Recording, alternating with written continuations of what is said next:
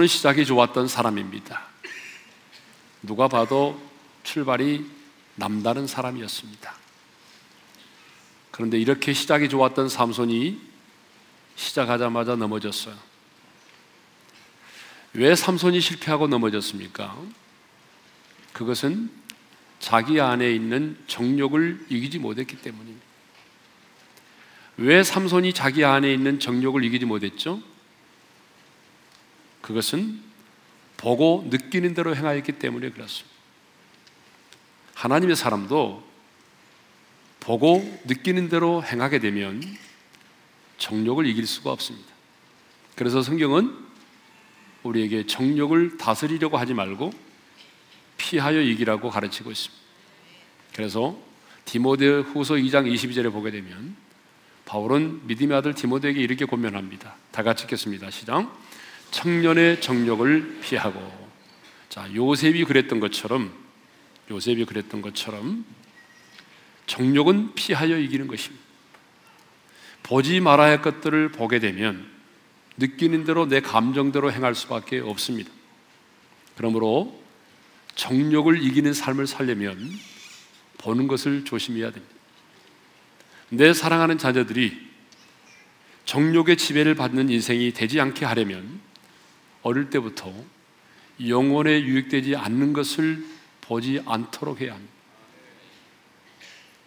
마음대로 아이들이 보게 만들면 보고 느낀 대로 행하게 되어 있습니다.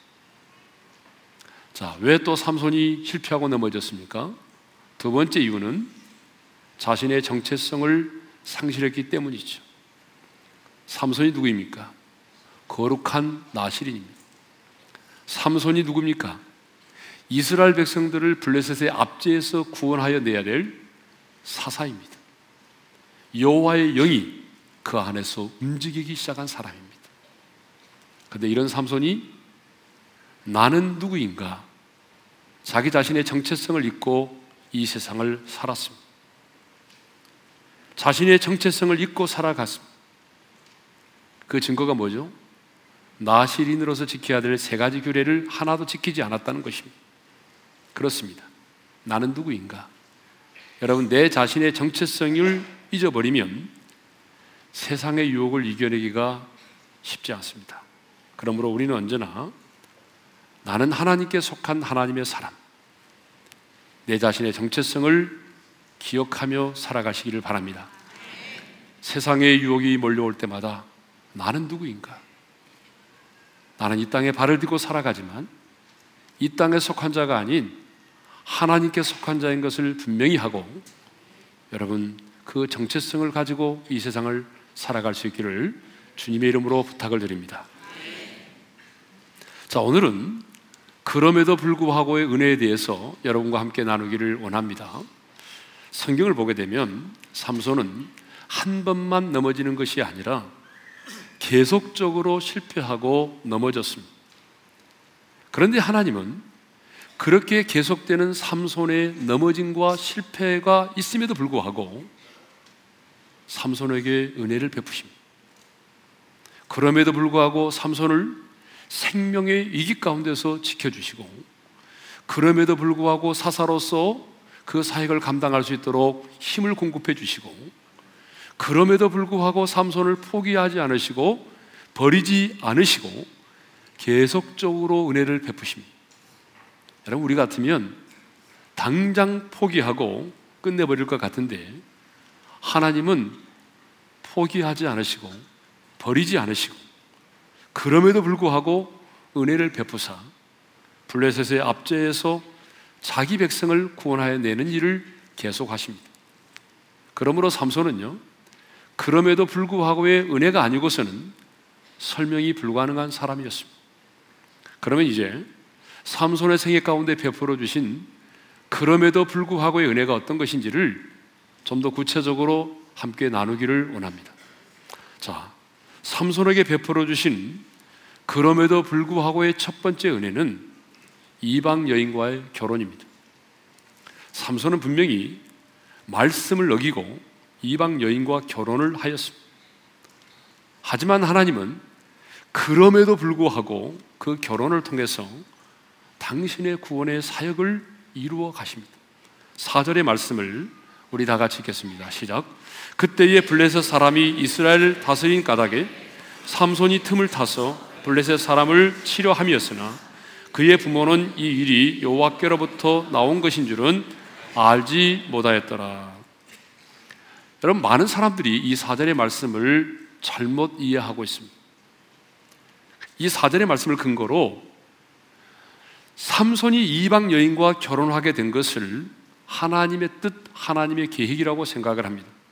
다시 말하면 하나님께서 삼손으로 하여금 블레셋 사람들을 치도록 하기 위해서 블레셋 여인과 정략적 결혼을 하게 했다는 것입니다. 하나님께서 삼손으로 하여금 블레셋 사람들을 칠 틈을 얻고자 블레셋 여인과 이장 결혼을 하게 했다는 것입니다. 그런데 삼손의 부모는 이런 전략이 하나님께로부터 나온 것임을 알지 못했기 때문에 그 결혼을 반대했다는 것이죠. 여러분도 그렇게 생각하십니까? 정말 하나님께서 블레셋 사람들을 치기 위해서 삼손으로 하여금 이방 여인과 결혼을 하도록 허락하셨을까요?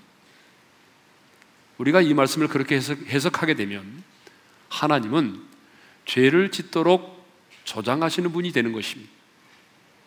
왜냐하면 하나님은 분명히 이방 여인들과 결혼을 금하셨어요.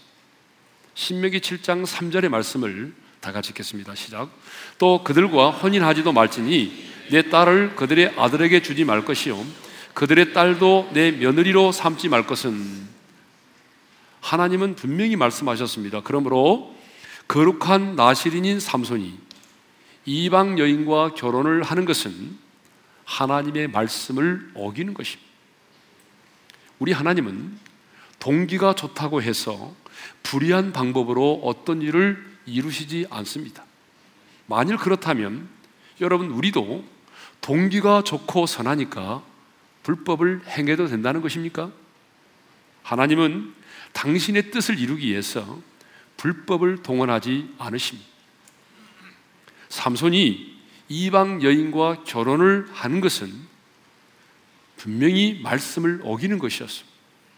그리고 하나님 보시기에 결코 옳은 행위가 아니었습니다. 그럼에도 불구하고 삼손은 자신의 정욕을 따라 이방 여인인 딥나의 여인과 결혼을 하였습니다. 하지만요, 삼손의 인생은 거기서부터 꼬이기 시작을 했습니다. 삼손의 인생에 있어서의 모든 비극은 어디서부터 시작이 되느냐면 하나님의 말씀을 어기고 이방 여인과 결혼을 함으로부터 시작이 됐습니다.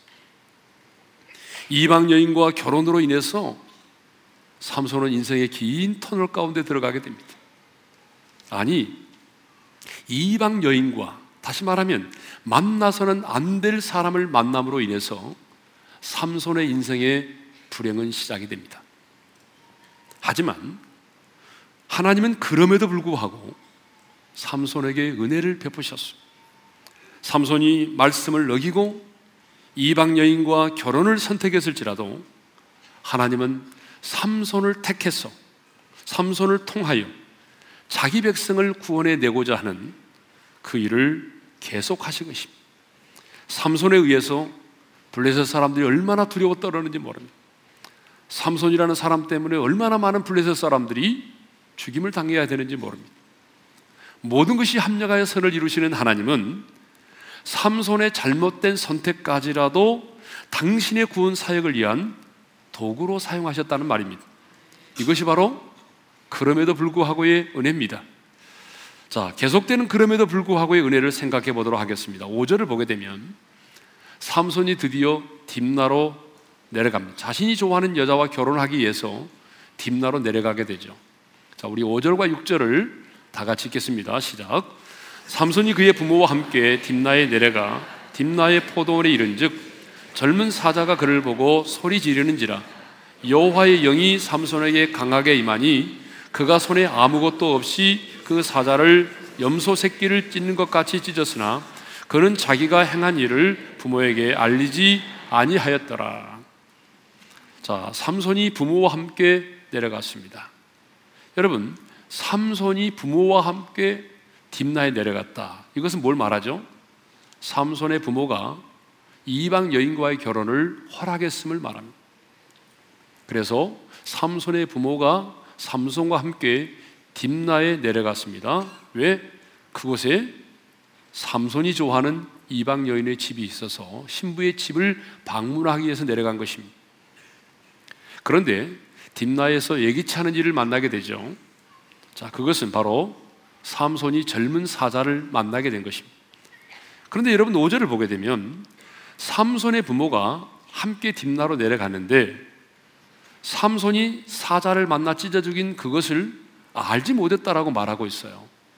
여러분 이 사건이 보통 사건도 아니잖아요. 바퀴벌레 하나 죽인 사건도 아닌데 이 엄청난 사건인데 삼손의 부모가 알지 못했다는 거예요.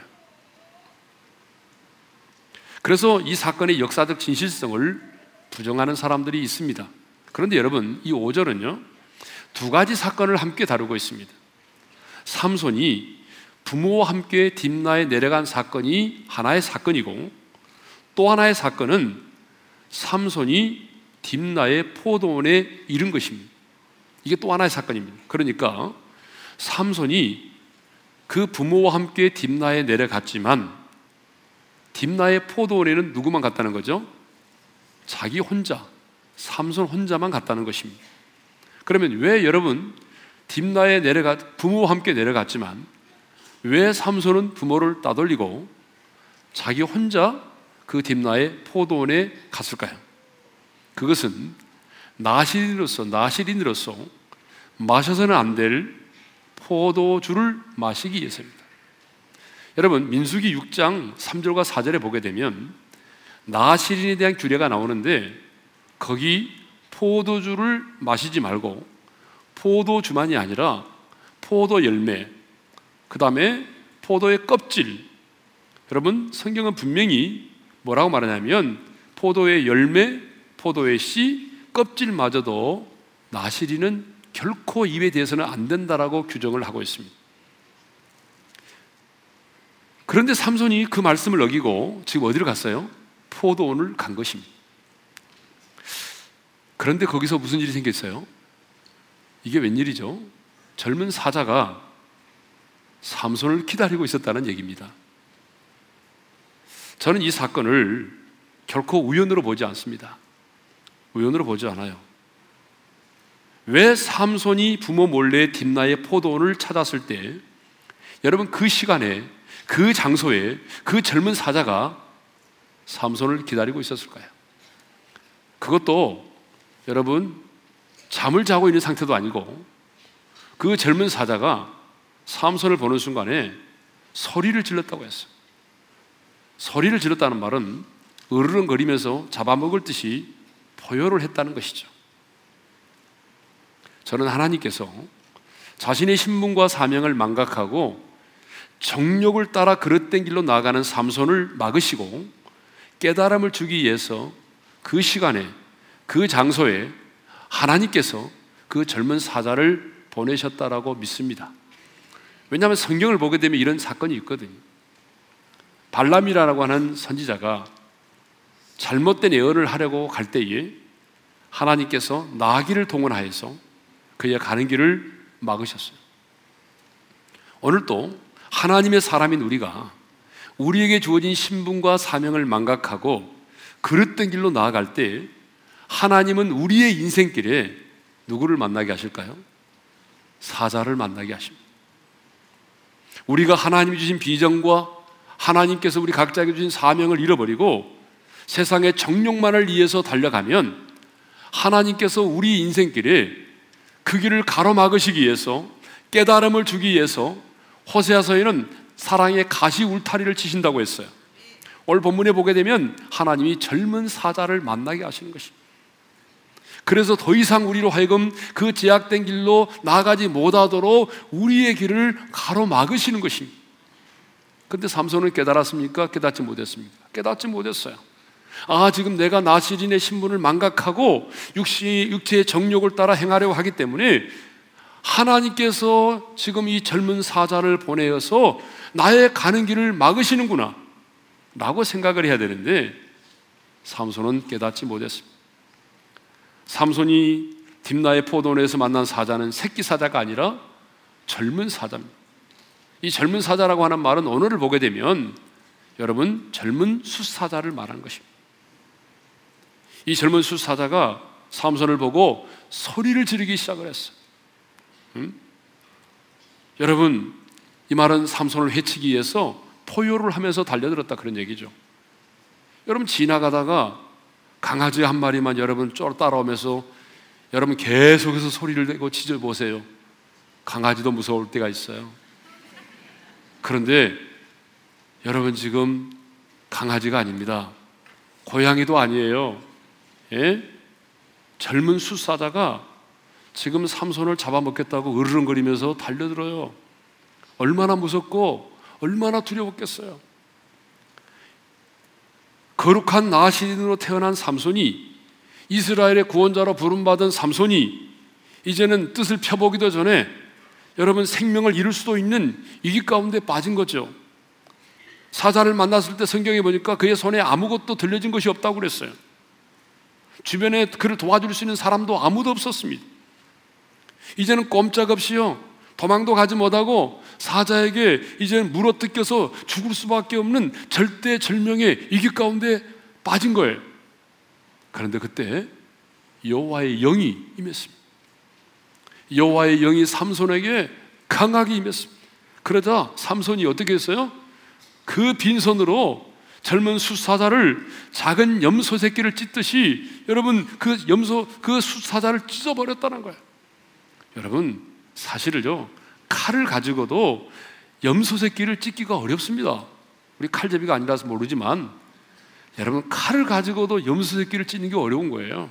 그런데 얼마나 강한 힘이 임했으면은 여러분 맨손으로 그 젊은 수사자를 찢어서 죽였을까요? 하나님께서 삼손을 죽을 수밖에 없는 위기 가운데서 보호해 주신 것입니다. 사자를 찢어 죽인 이 사건을 부모가 알지 못했다라고 하는 것은 뭘 말하냐면 어떤 상처도 생기지 않았음을 말합니다. 그러니까 어디 한 곳 상하거나 다친 적이 없이 완전하게 보호를 입은 것이죠. 여러분, 삼손이 이방 여인과 결혼하기 위해서 딥나로 내려왔고 나시린의 규례를 어기고 포도원을 찾았지만 하나님은 여호와의 영으로 함께 하사 죽을 수밖에 없는 상황 가운데서 삼손을 보호해 주신 것입니다. 삼손이 육체의 정욕을 쫓아서 하나님의 뜻에서 벗어나서 그릇된 길로 나아가다가 스스로 이기를 자초했지만 그럼에도 불구하고 하나님은 삼손을 버리지 않으시고 그 죽음의 이기 가운데서 삼손을 지키시고 삼손을 보호하여 주신 것입니다. 그럼에도 불구하고 은혜를 주신 것이죠. 자, 사자로부터 생명을 보호받은 삼손은 마침내 신부의 집에 들어가 일주일 동안 결혼 잔치를 하게 됩니다. 10절을 읽겠습니다. 다 같이 읽겠습니다. 시작. 삼손의 아버지가 여자에게로 내려가매 삼손이 거기서 잔치를 베풀었으니 청년들은 이렇게 행하는 풍속이 있음이더라. 여러분 결혼 잔치는 일주일 동안 하게 돼 있는데요. 근데 여기 잔치라고 하는 말이 미시타라고 하는 말인데 이 말의 뜻이 뭐냐 그러면 음식과 술을 겸한 축제입니다. 그러니까 일주일 동안 진행되는 이 축제에는요, 반드시 술이 있어요. 풍성한 음식이 있어야 돼요. 근데 여러분, 술과 음식만 있다고 잔치의 분위기가 살아나는 게 아닙니다. 뭐가 있어야 됩니까? 사람이 있어야 돼요. 그래서 11절에 보게 되면 블레셋 사람 청년들 30여 명을 초대를 했습니다. 그래서 30명을 초대해서 30명의 사람들과 함께 여러분 지금 술을 마시고 춤을 추면서 지금 잔치를 베풀고 있습니다. 이렇게 먹고 마시면서 잔치의 분위기가 고조되었을 때 삼손이 갑자기 뭘 하죠? 수수께끼를 냈습니다. 저는 잘 모르겠는데 여러분 이렇게 뭐 술 먹고 춤추고 영을 즐기다가 분위기가 고조되면 뭘 합니까? 저는 잘 모르겠어요. 위하여 합니까? 예. 여러분들이 뭐 말 안 했으면 안 하시니까 저도 잘 모르죠. 예. 근데 삼손은 이 분위기가 고조되었을 때에 이하여를 한 것이 아니라 자신을 과신하고 싶고 뿐만 아니라 그 잔치의 분위기에 흥을 돋기 위해서 갑자기 생뚱맞게 수수께끼를 냈어요. 그런데 여러분 이 수수께끼에 대해서는 우리가 다음 시간에 살펴보겠습니다만은 이 수수께끼는요 삼손이 개인적으로 체험한 사건을 이야기하기 때문에 누구도 이 수수께끼의 답은 알 수가 없습니다. 자신이 경험한 걸 얘기했기 때문에 누구도 모르는 거예요. 그래서 삼손은 자신 있게 그들에게 내기를 합니다. 내기를 걸었어요. 자, 일주일이라고 하는 기간에 12절 하반절을 같이 읽겠습니다. 시작. 너희가 그것을 풀어 내게 말하면 내가 배옷 30벌과 겉옷 30벌을 너희에게 주리라. 이 대단한 내기입니다. 그리고 13절에 이렇게 말하죠. 다 같이요. 그러나 그것을 능히 내게 말하지 못하면 너희가 내게 배옷 30벌과 겉옷 30벌을 줄지니라. 여러분 당시 사람들에게 옷은요 재산 목록 1호입니다. 뭐 지금 우리 사회에서는 넘쳐나는 게 옷입니다. 그렇지만 여러분 그 시대는요 옷이 재산 목록 1호에 그 당시 옷은요 부와 존귀를 상징하는 거예요. 특별히 겉옷이라고 하는 것은요 아무 때나 입는 옷이 아닙니다. 예, 이것은 우리가 축제 때라든지 뭐 특별한 행사 때나 입을 수 있는 옷이에요. 그런데 여러분 블레셋 사람들이 그 수수께끼를 풀기 위해서 사흘 동안 고민했지만 수수께끼가 풀리지 않았습니다. 그래서 나중에 어떻게 했냐면 삼손의 아내를 협박을 해서 답을 알아냈어요. 여러분, 이 사람들이 절대로 풀 수 없는 수수께끼인데 삼손의 아내를 협박을 해가지고 답을 알아낸 것입니다. 그러니까 이제 삼손이 어떻게 되죠? 약속대로 그들에게 겉옷, 배옷 30벌, 30벌, 60벌을 약속대로 전달을 해야 돼요. 지급을 해야 되는 거죠. 근데 여러분, 이 짧은 시간에 그 옷을 어디서 구합니까? 그런데 만일 삼손이 그 약속을 지키지 않는다면 어떻게 되는지 아십니까? 블레셋 사람들이 그냥 두지 않습니다. 어떻게 알 수 있어요? 여러분, 약속을 지켰음에도 불구하고 나중에 블레셋 사람들이 삼손의 아내와 그 장인, 그 아버지와 그리고 그 집을 불에 태워서 죽입니다. 그러니 그런 사람이 블레셋 사람들인데 여러분 블레셋 사람들이 삼손이 약속을 지키지 않으면 어떻게 하겠습니까? 아내의 가족들을 그냥 놔두겠습니까? 자기를 그냥 내버려 두겠습니까? 순순히 돌아가도록 놔두겠습니까? 그럴 리는 만무하죠. 삼손은요, 또 한 번 자신의 실수를 인하여 죽을 수밖에 없는 유기를 맞은 것입니다. 그런데 그때도 하나님은 그럼에도 불구하고의 은혜를 베푸셨습니다. 우리 19절 상반절을 읽겠습니다. 다 같이요. 여호와의 영이 삼손에게 갑자기 임하심에 삼손이 아스글론에 내려가서 그곳 사람 30명을 쳐 죽이고 노력하여 수수께끼 푼 자들에게 옷을 주고 자 여호와의 영이 갑자기 임하셨습니다. 여러분, 이 여호와의 영 성령께서 갑자기 임하셨다는 말은 무슨 말이냐면 지금 삼손이 처해 있는 상황이 상당히 급박한 상황이었음을 말해 주는 것입니다. 굉장히 급박한 상황이었습니다. 그때 여호와의 영이 갑자기 임했습니다. 그래서 삼손은 하나님 주시는 그 여호와의 영이 공급해 주는 힘을 가지고 아스글론에 가서 그곳 사람들의 30명을 쳐 죽이고 그들의 옷을 빼앗아서 약속을 지켜 행합니다. 사랑하는 성도 여러분, 하나님께서 왜 삼손을 거룩한 나시린으로 구별하셨습니까? 왜 하나님께서 그 시대에 이스라엘 백성들을 구원할 사사로 삼손을 부르셨습니까? 이렇게 믿지 않은 사람들과 어울려서 술을 마시고 춤을 추고 잔치를 베풀며 살도록 하기 얌입니까? 인생을 즐기며 살라고 하나님께서 이런 힘과 이런 은사와 능력을 주셨습니까? 자신을 과신하기 위해서 흥을 돋기 위해서 여러분 수수께끼나 베풀며 살도록 하기 위함입니까? 그런데 지금 삼손은 하나님이 주신 은사와 능력을 술을 먹고 춤을 추고 영을 즐기는 자리에서 사용을 하고 있는 것입니다.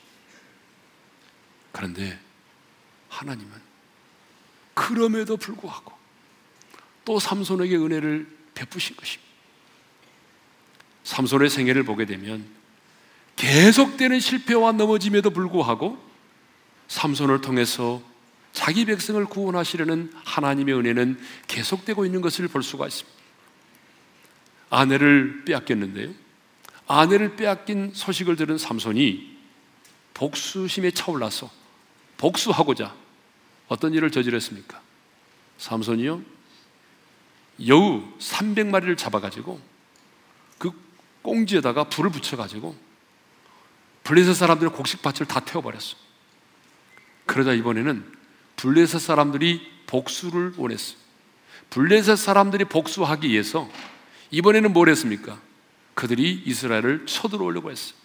그러자 이스라엘 백성들이 지레 겁을 먹었어. 블레셋 사람들이 쳐들어오면 우리는 뭐 게임을 하나만 하, 전쟁은 하나만 합니다. 그래서 이들이 어떻게 합니까? 삼손을 결박합니다. 삼손을 이스라엘 백성들이 삼손을 결박해서 블레셋 사람들에게 건네주었습니다. 이제는 삼손은요 결박당한 채 블레셋 사람들에게 죽임을 당할 수밖에 없는 그런 위기를 또 만나게 된 것입니다. 그런데 그때도 여호와의 영이 임하여 그를 묶어놓은 밧줄이 불탄 삶처럼 떨어져 나갔습니다. 여러분 15장 14절을 읽겠습니다. 시작. 여호와의 영이 삼손에게 갑자기 임하시며 그의 팔 위에 밧줄이 불탄 삼과 같이 그의 결박되었던 손에서 떨어진지라. 그것만이 아닙니다. 여호와의 영이 임했을 때 그를 결박하던 줄들이 끊어졌을 뿐만 아니라 나귀 턱뼈 하나를 들고 나가 블레셋 사람 천명을 쳐 죽입니다. 15절 다 같이 읽겠습니다. 시작. 삼손이 나귀의 새 턱뼈를 보고 손을 내밀어 집어들고 그것으로 천명을 죽이고 여러분 삼손이 지금 이렇게 결박을 당하고 죽음의 이기를 맞이하게 된 것은 뭐 하나님의 공의 때문이 아닙니다. 삼손이 이렇게 결박을 당하고 죽음의 이기를 경험하게 된 것은요, 순전히 개인의 복수심 때문에 그렇습니다. 그러니까 이 모든 일은 지금 삼손의 실수로 인하여 일어난 일입니다. 하지만 하나님은 삼손에게 그럼에도 불구하고 은혜를 베푸셨습니다. 여러분 16장도 보게 되면 그럼에도 불구하고의 은혜가 계속됩니다. 삼손이 가사의 기생집에 들어갔습니다. 들어가면 안 되는 기생집에 들어가서 잠자리를 하게 됩니다. 그때에 블레셋 사람들이요.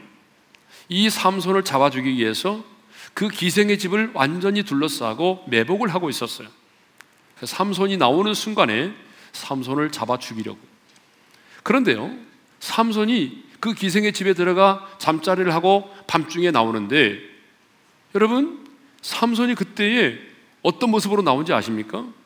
블레셋 사람들이 자기를 가두려고 잠가두었던 성 문짝들과 여러분 문설주와 빗장을 빼내어서 어깨에 딱 짊어지고 가볍게 산책을 하듯이 헤브론 산 앞에까지 나가는 겁니다. 여러분 이 모습을 보고 블레셋 사람들이 도리어 기겁을 하게 됐죠.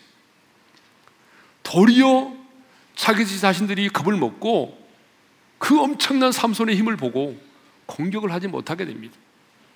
하나님께서 그럼에도 불구하고 은혜를 삼손에게 허락을 하신 것입니다. 삼손을 향한 그럼에도 불구하고 은혜는요, 여러분 죽음의 순간까지 계속되었음을 우리가 알 수가 있습니다. 그러면 이제 마지막으로 그럼에도 불구하고의 은혜가 주는 교훈이 무엇인지를 살펴보도록 하겠습니다. 여러분 그럼에도 불구하고의 은혜가 주는 교훈이 있습니다. 그 첫 번째 교훈이 뭐냐면 우리 하나님은 다시 한 번의 기회를 주시는 하나님이라는 사실입니다. 여러분 삼손이 계속적으로 말씀을 떠나서 이방 여인과 결혼을 하고 부정한 시체를 접하고 접촉을 하고 술을 마시고 영을 즐기고 그리고 흥을 돋고 자신을 드러내기 위해서 말도 안 되는 수수께끼를 내어서 이기를 자초하고 심지어는 기생의 집에 들어가 잠자리를 하였지만 하나님은 삼손을 버리지 않으셨습니다. 다시 한번 사명을 위해 살 수 있도록 기회를 주셨습니다. 성경을 보게 되면 우리 하나님은 그런 분이세요. 믿음의 조상 아브라함이 자기 아내를 누이라고 하면서 믿음으로 행하는 일에 한 번만이 아니라 똑같은 사건을 두 번이나 두 번이나 저질렀습니다. 믿음으로 행하는 일에 두 번이나 실패를 했습니다. 하지만 하나님은 그럼에도 불구하고 아브라함에게 다시 믿음으로 행할 수 있는 기회를 주셔서 그가 마침내 믿음의 조상이 되게 하셨던 것입니다. 여러분 야곱을 보십시오. 야곱처럼 실수하고 넘어진 사람이 어디 있습니까? 그토록 실패하고 넘어졌지만 그럼에도 불구하고 하나님은 야곱을 포기하지 않으시고 마침내 야곱이 이스라엘이 되도록 하셨습니다. 베드로를 보십시오. 예수님의 수제자 베드로 한 번도 아니라 세 번이나 예수님을 모른다고 부인했습니다. 그렇지만 하나님은 그런 베드로를 포기하지 않으시고 찾아가 만나 주시고 사람을 낚는 업으로서의 사명을 감당할 수 있도록 다시 한번 기회를 허락해 주셨던 것입니다. 하나님은 이렇게 여러분 우리가 실수하고 넘어질지라도 다시 한 번의 기회를 주시는 하나님이신 줄로 믿습니다. 근데 여러분 사람들은 그렇지 못하죠. 여러분 사람들은 그렇지 못합니다. 이번 월드컵에서도 보니까 우리는 그렇지 못해요. 러시아와 1대1로 비기고 기대했던 알제리와의 알제리전에서는요 전반전에만 세 골을 허용했어. 전반전에는요 슈팅을 한 번도 쏘지 못했어. 4대 2로 참패를 당했습니다. 그러자 난리가 났습니다. 많은 사람들이 홍명보 감독을 향해서 언제까지나 의리 때문에 의리 때문에 박주영 선수를 기용을 하고 정성용 선수를 기용을 하느냐며 비난의 화살을 쏘아대었습니다. 저는 그 두 선수를 옹호하고자 하는 얘기는 아닙니다. 예. 제가 얘기하고자 하는 얘기는 뭐냐면 사람들은요 누군가가 실수하고 넘어지면 다시 한 번의 기회를 별로 주지 않는다는 거죠. 여러분 그러잖아요. 어떤 선수가 실패하고 넘어지면 컨디션이 안 좋으면 즉각 교체를 합니다. 그러니까 사람들에게는요 미워도 다시 한 번이 별로 없어요. 미워도 다시 한 번 별로 없어요. 근데 우리 하나님에게는 미워도 다시 한번 있습니다. 예. 삼손이 계속적으로 실수하고 넘어졌음에도 불구하고 하나님은 그를 포기하지 않으셨습니다. 다시 한 번의 기회를 주셨습니다. 오늘 우리에게도 마찬가지입니다. 여러분, 저와 여러분이 얼마나 자주 넘어지고 실패했습니다. 여러분 어쩌면요 우리는 인생을 살아가면서 술을 헤아릴 수 없을 만큼 실수하고 넘어진 사람들입니다.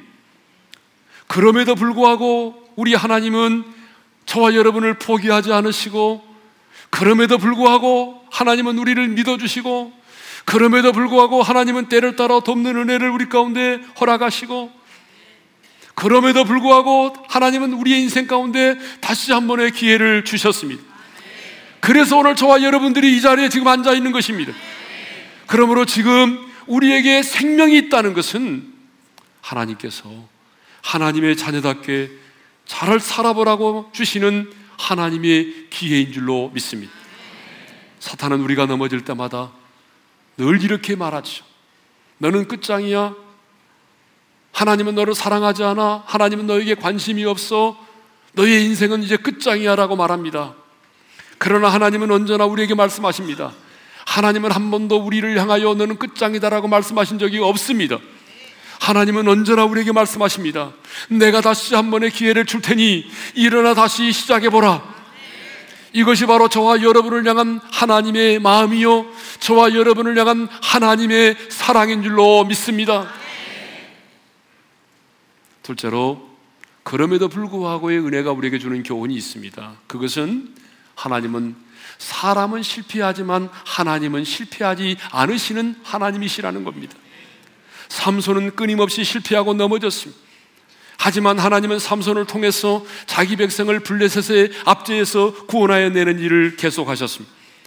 삼손은 자신의 넘어짐과 실수를 인하여 여러분 인간의 배신을 당하기도 하고 죽음의 위협을 경험하기도 했지만 하나님은 삼손의 그런 넘어짐과 약함까지라도 도구로 사용하셔서 자기 백성을 블레셋의 압제에서 구원하여 내는 일을 하셨습니다. 우리는 이 사실을 통해서 사람은 실패해도 하나님은 실패하지 않는다는 사실을 깨닫게 되는 것입니다.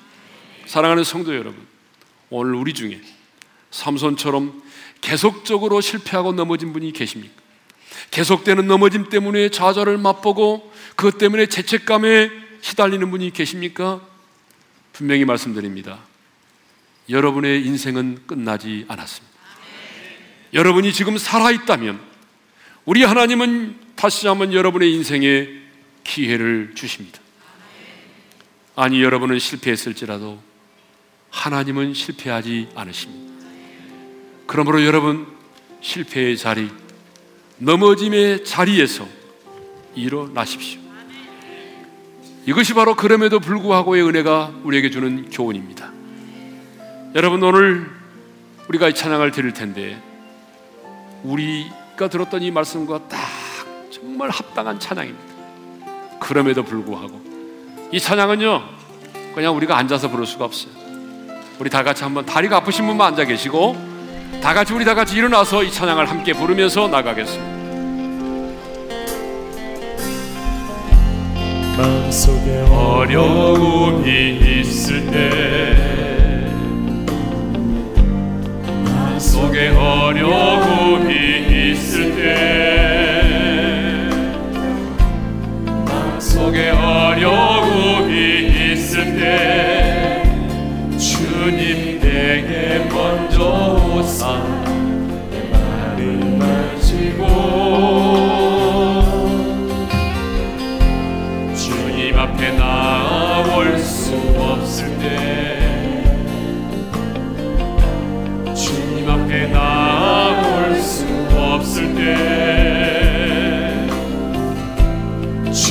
앞에 나올 수 없을 때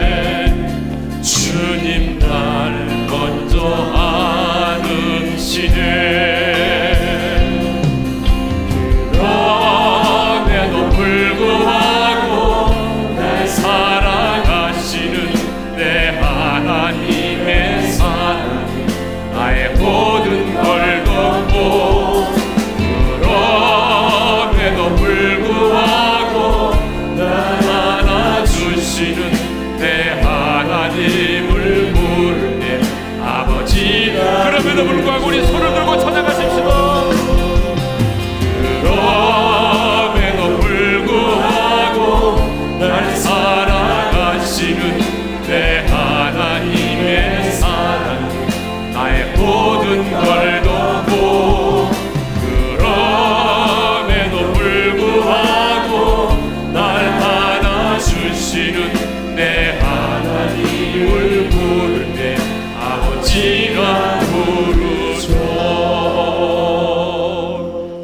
한번 눈을 감고 주신 말씀 마음에 새기며 기도합시다. 성도 여러분, 삼손이 수없이 실패하고 넘어졌어요. 그런데요, 저와 여러분도 못지 않은 사람들입니다. 어쩌면 저와 여러분은 삼손보다도 더 많이 실패하고 넘어진 사람들이에요. 그럼에도 불구하고 하나님의 삼손을 포기하지 않으시고 은혜를 베푸셨던 것처럼 우리가 수없이 실패하고 넘어졌지만 수많은 약점이 우리 가운데 있지만 그럼에도 불구하고 하나님은 우리를 믿어주셨고 우리를 포기하지 않으시고 우리를 이기 가운데 지켜주시고 우리를 여기까지 때를 따라 돕는 은혜로 베풀어 주신 것입니다.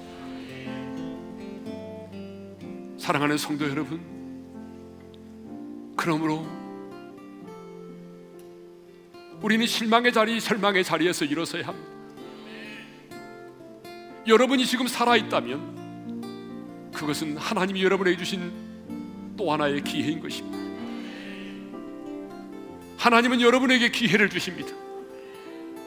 내가 살아있다는 것은 하나님의 기회가 내게 임했다는 것입니다.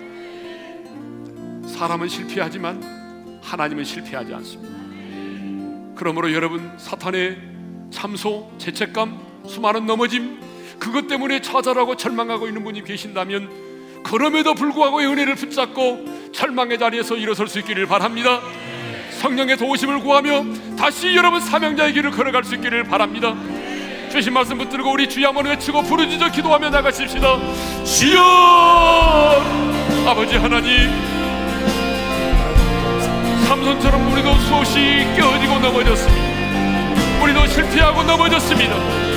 그럼에도 불구하고 우리를 포기하지 않으시고 그럼에도 불구하고 우리에게 아버지 하나님이 우리를 우리에게 믿음을 주시고 그럼에도 불구하고 하나님 아버지 때를 따라 돕는 은혜를 베풀어 주시며 그럼에도 불구하고 우리를 지켜주시고 그럼에도 불구하고 여기까지 우리를 인도해 주신 것을 감사합니다.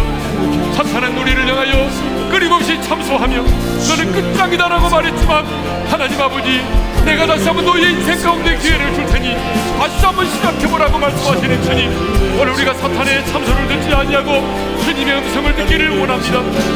하나님 하나님의 다시 한번 우리의 기회를 주시는 하나님을 바라보면서 하나님의 사람은 실패해도 하나님은 실패하지 않는다는 사실을 생각하며 우리가 아버지 하나님의 절망의 자리 실패의 자리에서 다시 일어서기를 원합니다. 하나님의 절망의 자리에 실패의 자리에서 성령의 도우심을 힘고 다시 일어서기를 원합니다. 성령님이 역사하여 주옵소서. 성령님이 기름 부어주시옵소서. 그럼에도 불구하고 날 사랑하신 내 하나님의 사랑 나의 모든 걸 돕고 그럼에도 불구하고 날 안아주시는 내 하나님을 때 아버지라 부르죠 우리 반주 없이 그럼에도 불구하고 그럼에도 불구하고 날 사랑하시는 내 하나님의 사랑은 나의 모든 걸 덮고 그럼에도 불구하고 날 안아주시는 내 하나님 부를 때 아버지라 부르죠. 주님 어쩌면 우리는 삼손보다 더 많이 실패하고 넘어진 사람들입니다. 그렇게 수없이 많은 넘어지고 깨어지고 실패했지만 그럼에도 불구하고 우리를 포기하지 않으시고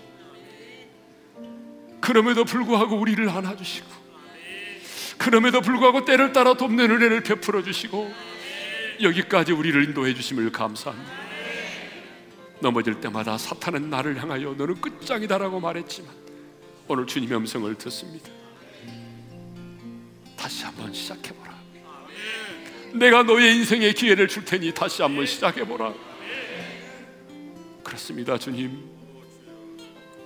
내가 지금 살아있다면 하나님이 내 인생 가운데 다시 한 번의 기회를 주심을 믿고 나는 실패했지만 하나님은 실패하지 않으심을 믿고 우리의 절망의 자리, 실패의 자리에서 다시 일어서겠습니다. 성령님이 우리를 도와주셔서 우리 올인의 모든 지체들이 다시 사명자의 길을 걷게 하여 주옵소서. 이제는 우리 주 예수 그리스도의 은혜와 하나님 아버지의 영원한 그 사랑하심과 성령님의 감동하심과 교통하심과 축복하심이 그럼에도 불구하고의 은혜를 인하여 절망의 자리, 실패의 자리에서 다시 일어나 주님이 부르신 부르심의 상급을 바라보며 사명자의 길을 걷기를 원하는 모든 지체들 위해 이제로부터 영원토로 함께 하시기를 축원하옵나이다. 아멘.